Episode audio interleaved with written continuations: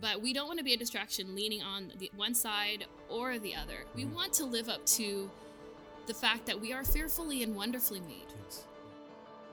Welcome to Elevate Retake.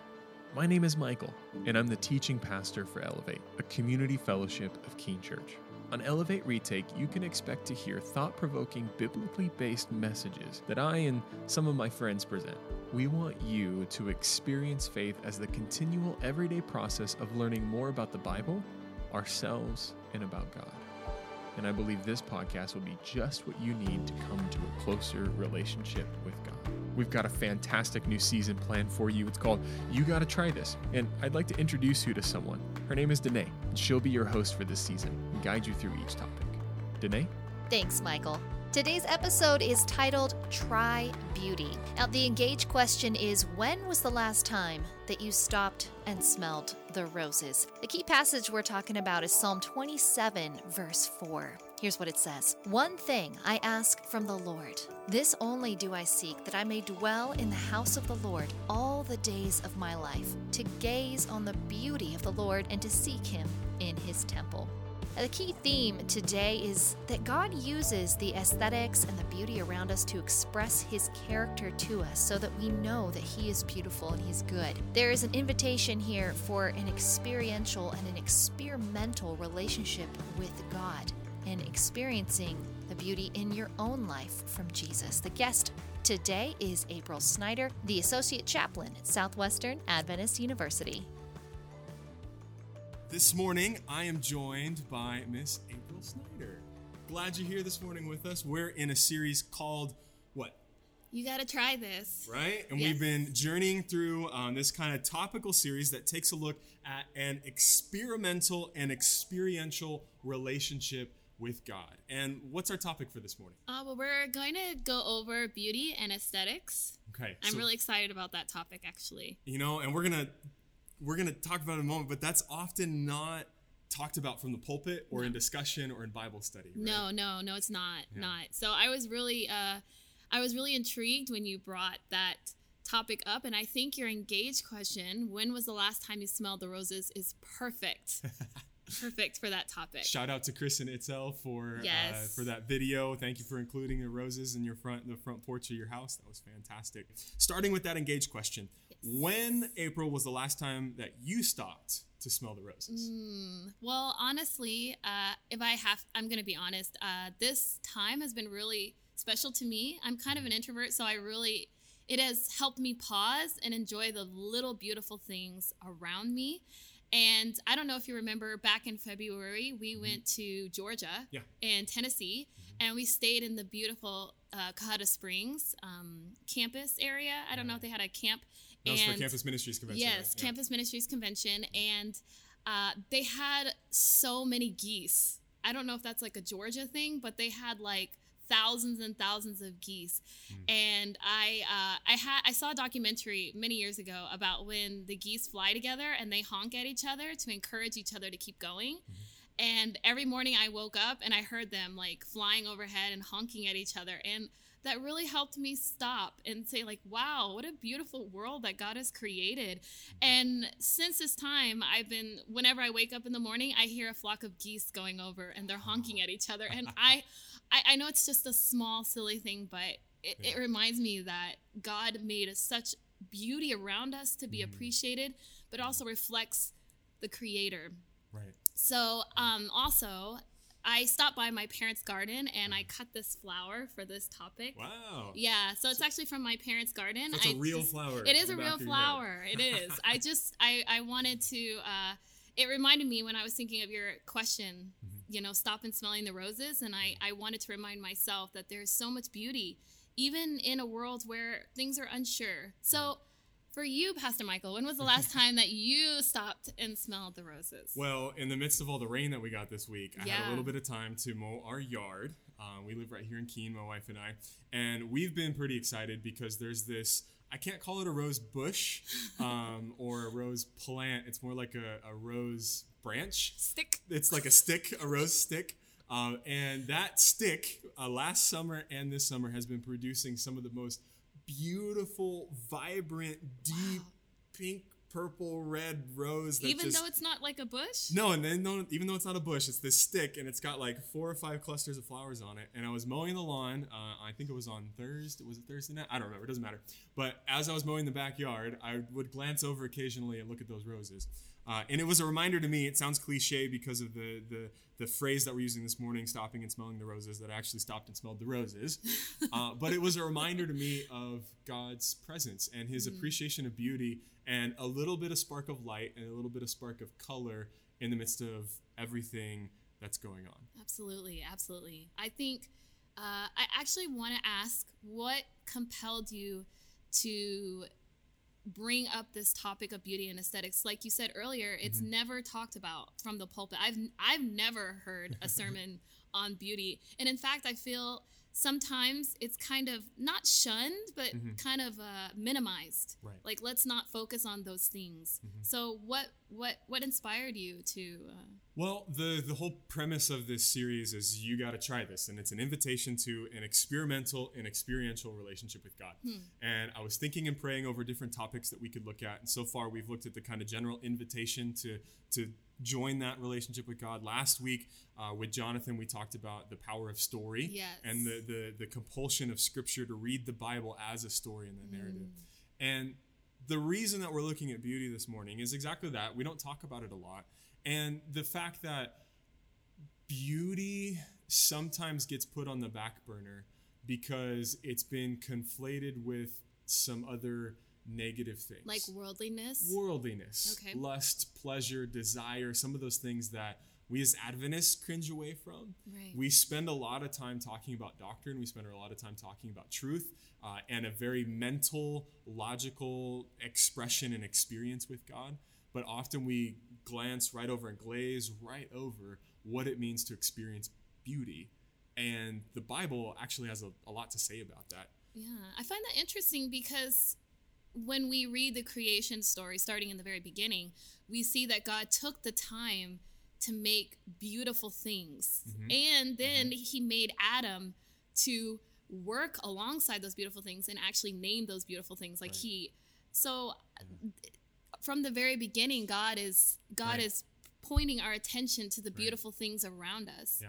I love the creation story because in Genesis chapter 1, uh, God spends six days creating the earth, and then on the seventh day, he rested. Yes. And each time that the day ends, God steps back and he surveys his creation and he said, This is good. Right. And then on the sixth day, he says, This isn't just good, this is very good. wow. And in the English Wow. language, It's easy to miss that. yeah, it's easy to miss that. And good, what does good mean? Mm. It's kind of like the word I love. I can love pineapples and I can love my wife. And those, those have very, very different Mm. Very meanings, different right? things, yeah. And the term good has very different meanings as well. I could ask you how you are this morning. You say, oh, Uh, yeah, I'm I'm good. good, Right? right? Or, man, that pizza's good. Yeah, it's different. It's different. It's different. And if you go to the original Hebrew text, Mm. the word found for good is the word tov, which means that it's more than just a, a kind of a pleasure or good. It's something that's desirable. It's Wow. something that's beautiful. So God's surveying creation and he's stepping back and he's admiring, he's saying, wow, this is beautiful. This is desirable. This is something that's good. So, from the very beginning, God had in mind that beauty is desired. It's something to be appreciated. I mean, why would God take the time to make something beautiful if it wasn't important? Which Mm-hmm. Right. is kind of like we often think, well, I'm not going to focus on what's beautiful or form. I'm going to focus on the function of it instead of Mm. focusing on just appearances. I'm going to focus on what it can do for me. But Right. God combines those in such an amazing way. Like we were just talking about yesterday, hummingbirds, for mm-hmm. example, they are gorgeous and their colors are so different and arrayed, Yeah. but they, they serve a very, very particular and amazing function by the way mm-hmm. they are, but we can also appreciate them. Right. You know. Absolutely. And the Bible ha- uses this theme of beauty a lot, and it's a shame that we don't talk about it. Um, it's all throughout the Psalms. Uh, Oh, the- that's so The passage that Aaron read a moment ago, Psalm 27, verse 4. One thing I've asked from the Lord that I shall seek, and we focus on that I may dwell in the house of the Lord all the days of my life. And that's, Mm-hmm. that's a good thing. But David doesn't finish the thought there. The reason that he's wanting to dwell in the house of Yes. the Lord is to behold the beauty of the Lord Wow. and to meditate in his temple.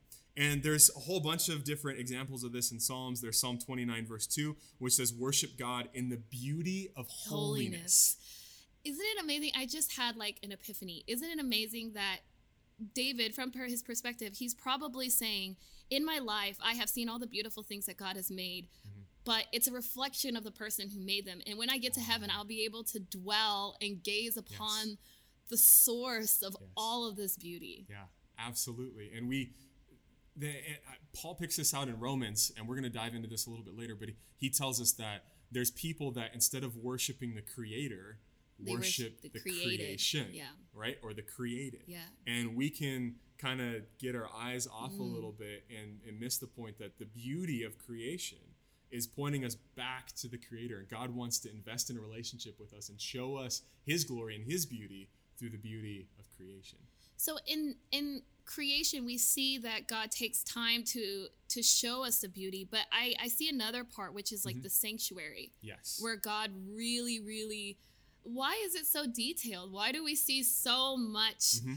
like emphasis put on different things that is being built, the materials that is being used, the craftsmanship behind it, like Yeah. the bowls and the curtains Mm-hmm. and the carvings. Like why why so much emphasis? Why so much time spent on on describing Yeah. what the sanctuary, how beautiful it is and the materials made? That's a why really do you think? that's a really good question, and I, you're referencing the the wilderness tabernacle, the Yes. sanctuary that Yes. God established in Exodus. Yes. And then we also see throughout Scripture this repetition of the the rebuilding of the temple. David wants to do it, but then Solomon is the one that actually builds the physical temple, and then Zerubbabel comes back Yes. around, and then we've got the temple in Jerusalem, ultimately pointing to the temple and the sanctuary in the book of Revelation. Yes. So there's this theme of sanctuary throughout.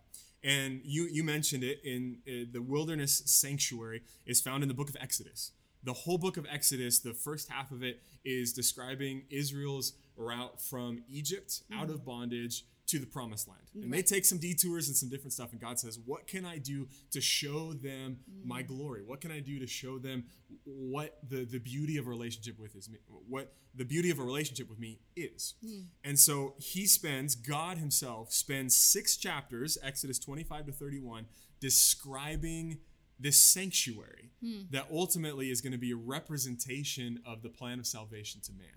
And you Wow. mentioned it, there's all of these ornate coverings and gold Yes. and furs and smells and sounds and all this kind of stuff.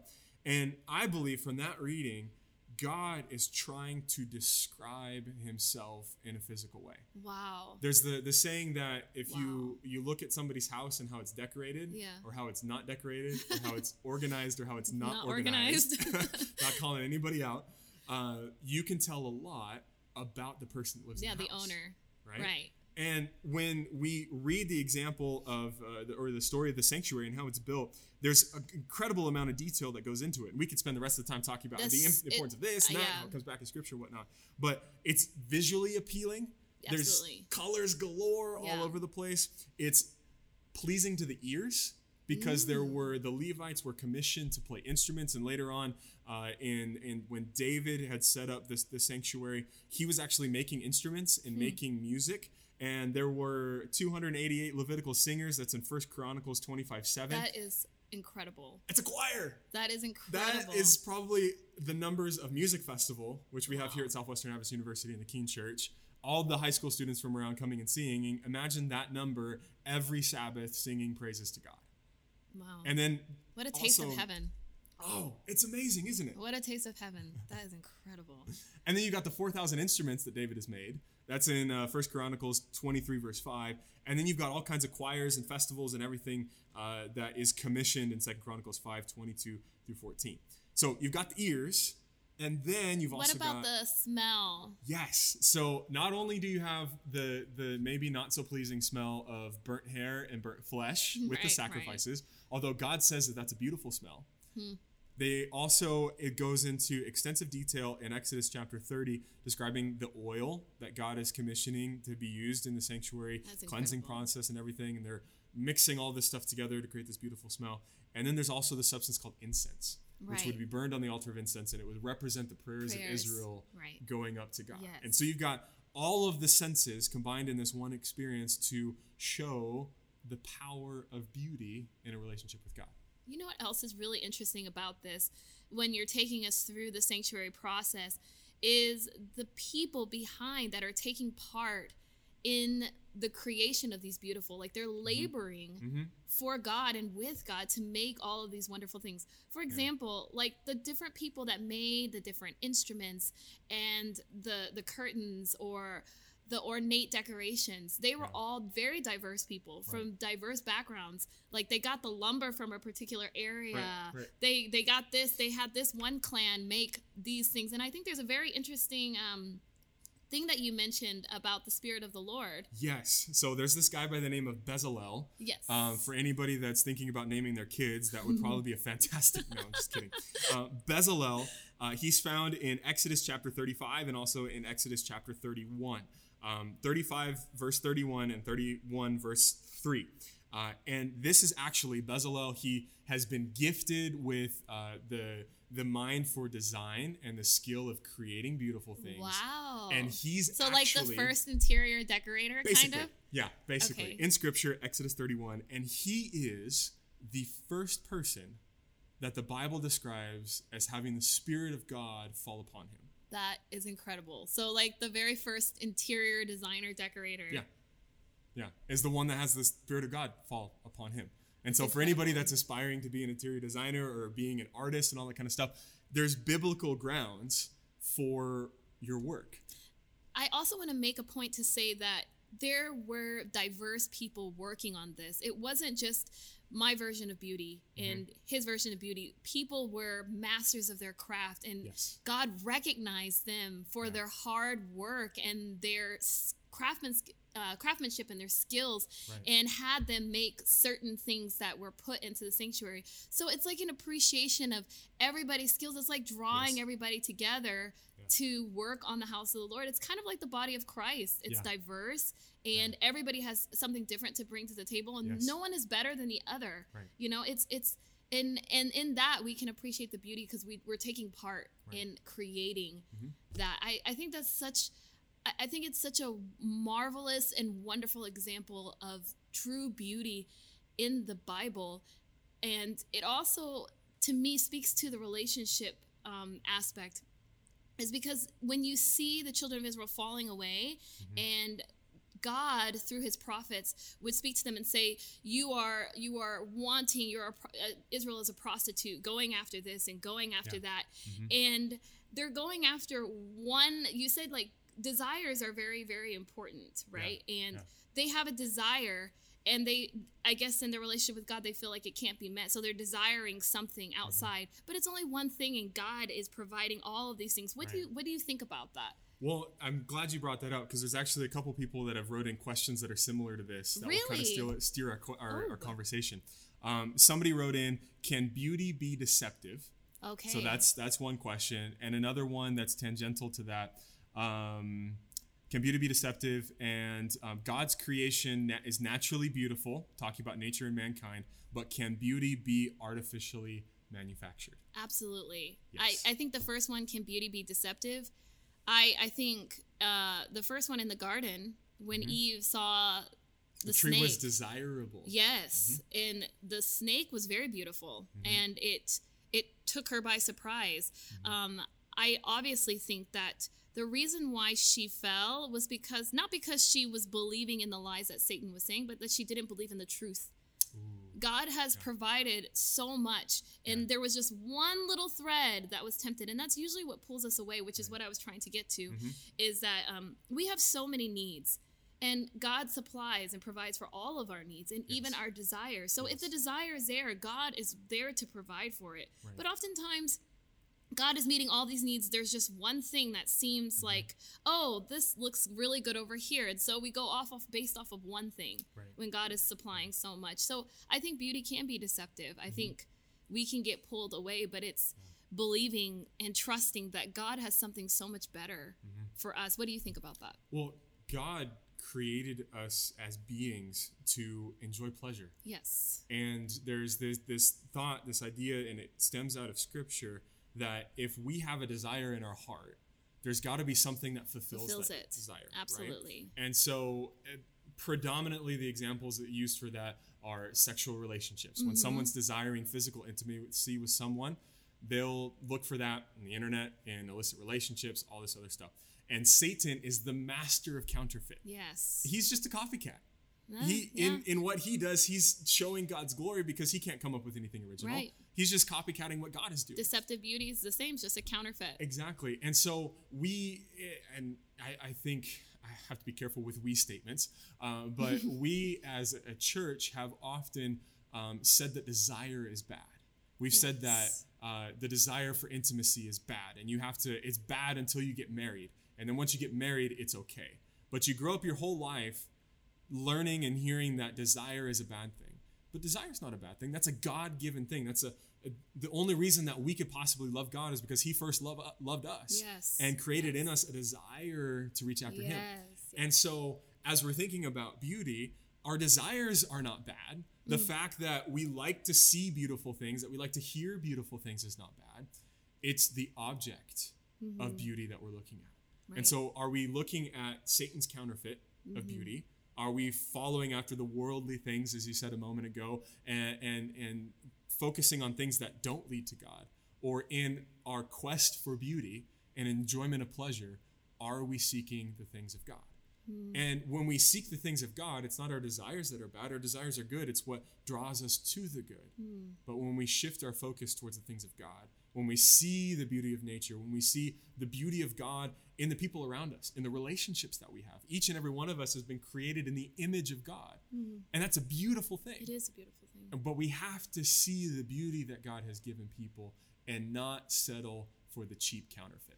You know, and that brings me to what you were talking about in Romans, where Paul talks about worshiping Mm-hmm. the created versus the creator. And when we when we turn our eyes upon Jesus and we focus on Him, I think He will reveal to us what is the right way. And as Paul says later in Philippians, He will provide the will and to work Yes. towards that. Like it won't we won't be stranded alone and and thinking, oh, I'm so I'm I'm so confused on on Mm-hmm. what is on what is good and what is not. I, I wanted to ask you though. Um, This might be a really difficult question, Mm-hmm. Okay. but no graven image.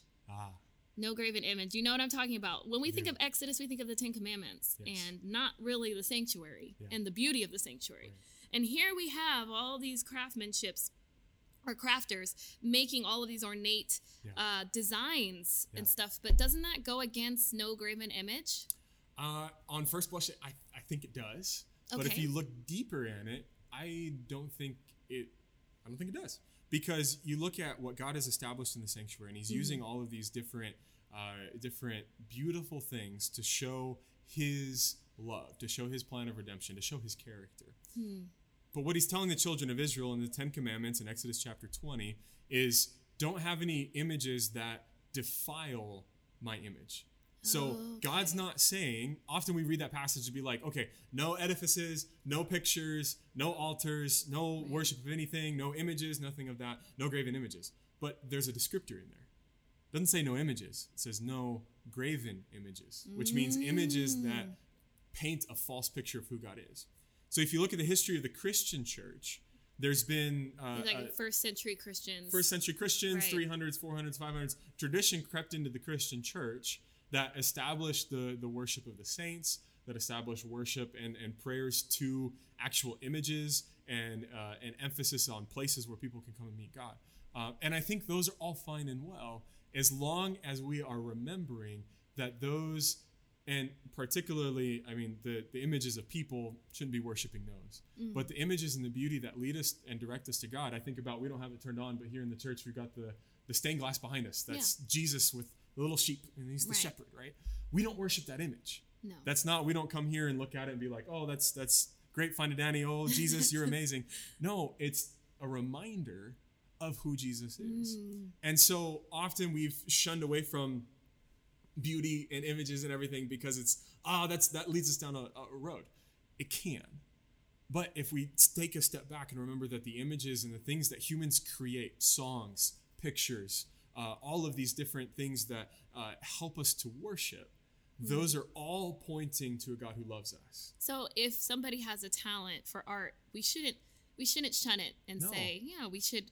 God has created those gifts to be used and utilized, right? And we have to be stewards of that. right. We can't use our artwork and our imagery to steer people in the wrong direction. God says no. Mm. Uh, we can't use those things to, to steer people in the wrong direction. But if we're using the gifts that God has given us, turning them back over to God and saying, God, uh, you know, I kind of play the piano decently. I want to give that to you. Uh, I can kind of draw some pictures and do some graphic design, giving that over to you.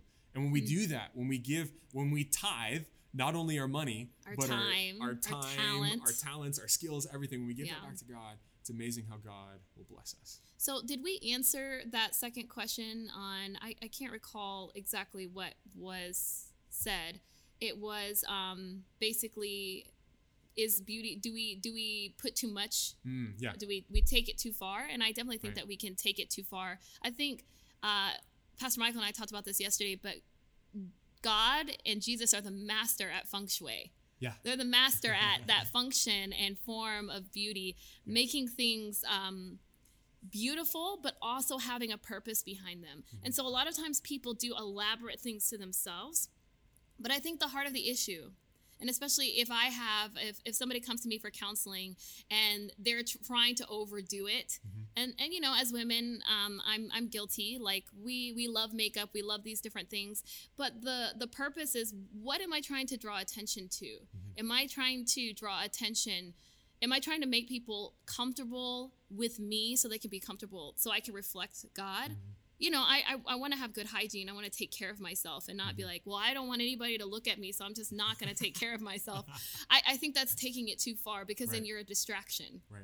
Yeah. But we don't want to be a distraction leaning on the one side or the other. We Mm-hmm. want to live up to the fact that we are fearfully and wonderfully made. Yes. Yeah. Absolutely.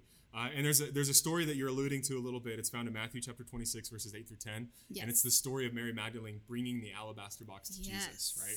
So Mary Magdalene, the prostitute, the one that Jesus is loving, that's trying to, to woo towards him in in a loving and caring way to have a relationship with her. She sneaks into uh, a- a meal with uh, some Pharisees and the disciples and religious leaders, and she opens up this alabaster box of oil. And according to Matthew's, uh, corroborating between Matthew, Mark, and Luke that contain this story, this is likely within a week, Jesus is going to be dead. And scholars believe that she's actually anointing Jesus' body ahead of time. But there's someone in that group that asked the question, and it's Judas. Yes. And he asked Jesus, he's like, Don't you see what this woman is doing? All Couldn't- that could have been used for what a waste of money. We could have fed the poor. We could have done ministry. Why are we spending? Why did she spend so much money on this ornate thing? Why did we spend so much money on making the church look good? Mm-hmm. And I think Judas has a point. He does. But what you mentioned a moment ago, it's a balance because Jesus responds to Judas and says, "No, don't cast her away. She has done a beautiful thing for me."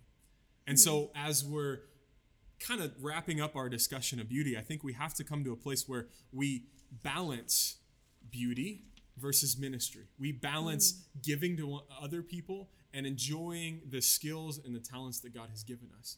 Our churches, our buildings, are the places that we worship should be representative of the God that we serve Yes. because uh, I there likely you walk into any church and by how the church is decorated, how it's built, where the people worship, you can tell the God that they're worshiping by how that building is constructed.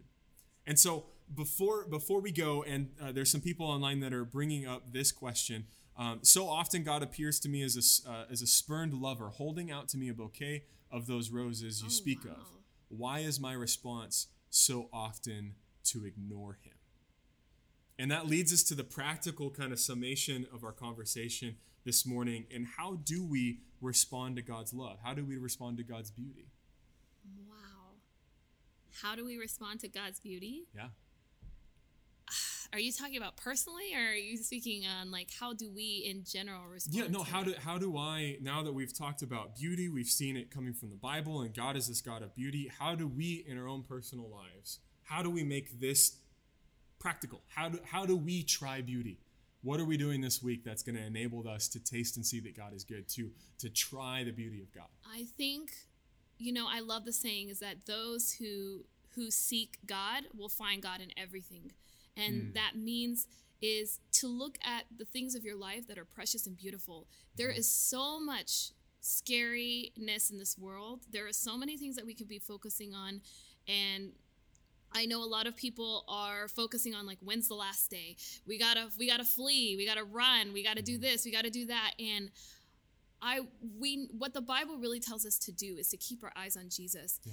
And in that we can appreciate the beautiful things that he's Mm-hmm. doing even in the moments of chaos. Mm-hmm. And I think that's the challenge. Trying beauty is asking God, how can I best exemplify your beauty, Lord? How can I best in my attitude Mm-hmm. and the words that I speak? Like is there something that is there is there is there some words that I'm using that are not resembling your beauty and your character of beauty? Is there's something that I can do to put your smile on my face? Like those are the things that I want to focus on. I want to exemplify God's beauty in my life so that others will see that God is beautiful. Absolutely. And I think we can come to the conclusion that the as beauty is described in the Bible when we talked about the sanctuary and creation, we can see that God is a lover of beauty and takes uh, uh, the the things that are related to, to his service and to the plan of redemption and makes them beautiful. Um, God's truth is beautiful as well. We focus so much on the the organization of uh, of theology, and I've got this list of lines or uh, rules and doctrines that I follow. But we don't take the big picture in the story of the Bible and see the beauty that God has infused in His representation of His character. God's message of salvation is placed within an aesthetic medium. The sanctuary is completely aesthetic. It's all touchy feely, and I see, I hear, I smell, I feel. And God's plan of salvation is part of that aesthetic medium. God's people are a beautiful sanctuary. Our bodies are a temple. We're created in God's uh, workmanship. 1 Corinthians 6.19 and Ephesians chapter 2, verse 10. We are God's handiwork. We're God's handiwork, right? Yes. And lastly, God himself is beautiful. And I think Paul sums it up quite nicely in Philippians chapter 4, verse 8. Uh, yeah, verse 8. Finally, brethren, whatever is true, whatever is honorable, whatever is right, whatever is pure, Pure, whatever is lovely, lovely, whatever is of good repute, if there is any excellence and anything worthy of praise, dwell on These, these things. things. Amen. And so, as our in- invitation this morning to you to try beauty, we invite you to experience the beauty of God, to experience God as a God who wants to have an experimental and experiential relationship with you. Don't focus on the cheap counterfeit, the things that the devil has for you. No, no, no. Forget that. Focus on what God is revealing about himself in the Bible and enjoy and bask in the beauty of God. Amen. So that finishes our discussion for this morning. We're going to be picking this up. There were several other of you that asked excellent questions that we weren't have we didn't have time this morning to answer. But back tonight at 5 p.m. Hopefully we can put a graphic up on the screen for you at thisiselevate.org/live. You can tune in uh, either on Zoom or on uh, a live stream and join us for a continued version of this conversation. I'm really excited about that. Yeah, me too. We're going to be able to, to dive in deeper and to share some quotes and some other things that we weren't able to this morning and specifically dialogue with you in questions. So uh, we're going to kick it back over to our praise team at this point, and we're so thankful that you were part of our discussion this morning. We'll see you. You know, as with everything that God has created, the devil has a distortion for it. And that's really good to remember because a lot of times our flesh runs to the distortion first unless the Spirit of God is living within us. So God created it, the devil has a distortion for it. For example, pornography is a distortion of physical intimacy. Lust is a distortion of true love. And there are way too many movies made about that trying to tell you what that is. But God is the creator of beauty, and it shouldn't be overlooked. His beauty shouldn't be overlooked just because a distortion exists. You know, don't throw the baby out with the bathwater. I like the point that was brought up saying that we were created to enjoy pleasure. We really were. That's what physical intimacy is all about. Sure, it's been perverted, but being a Christian doesn't mean that you don't have any desires and that you're supposed to ignore all your desires. Quite the opposite, actually. It's just that the Spirit helps us to desire the right things because God made each of us with a beautiful purpose, all coming from different angles and personalities. That's just how great He is. When was the last time that you just stopped and took a walk just to hear and see God around you. Put your phone away, just go for a walk. Maybe you know a friend who needs to hear what was said today, or maybe a friend who needs to go on that walk with you. Our executive producers are Michael Gibson and Jonathan Coker. Our team includes Evelyn Alanis, Candice McCormick, Samu Sialoga, Alethea Galvin, Emily Weaver, and Isa Manu. Special thanks to Danae Sanji and 88.3 The Journey, and Devin Grady and the Keene Church Media team.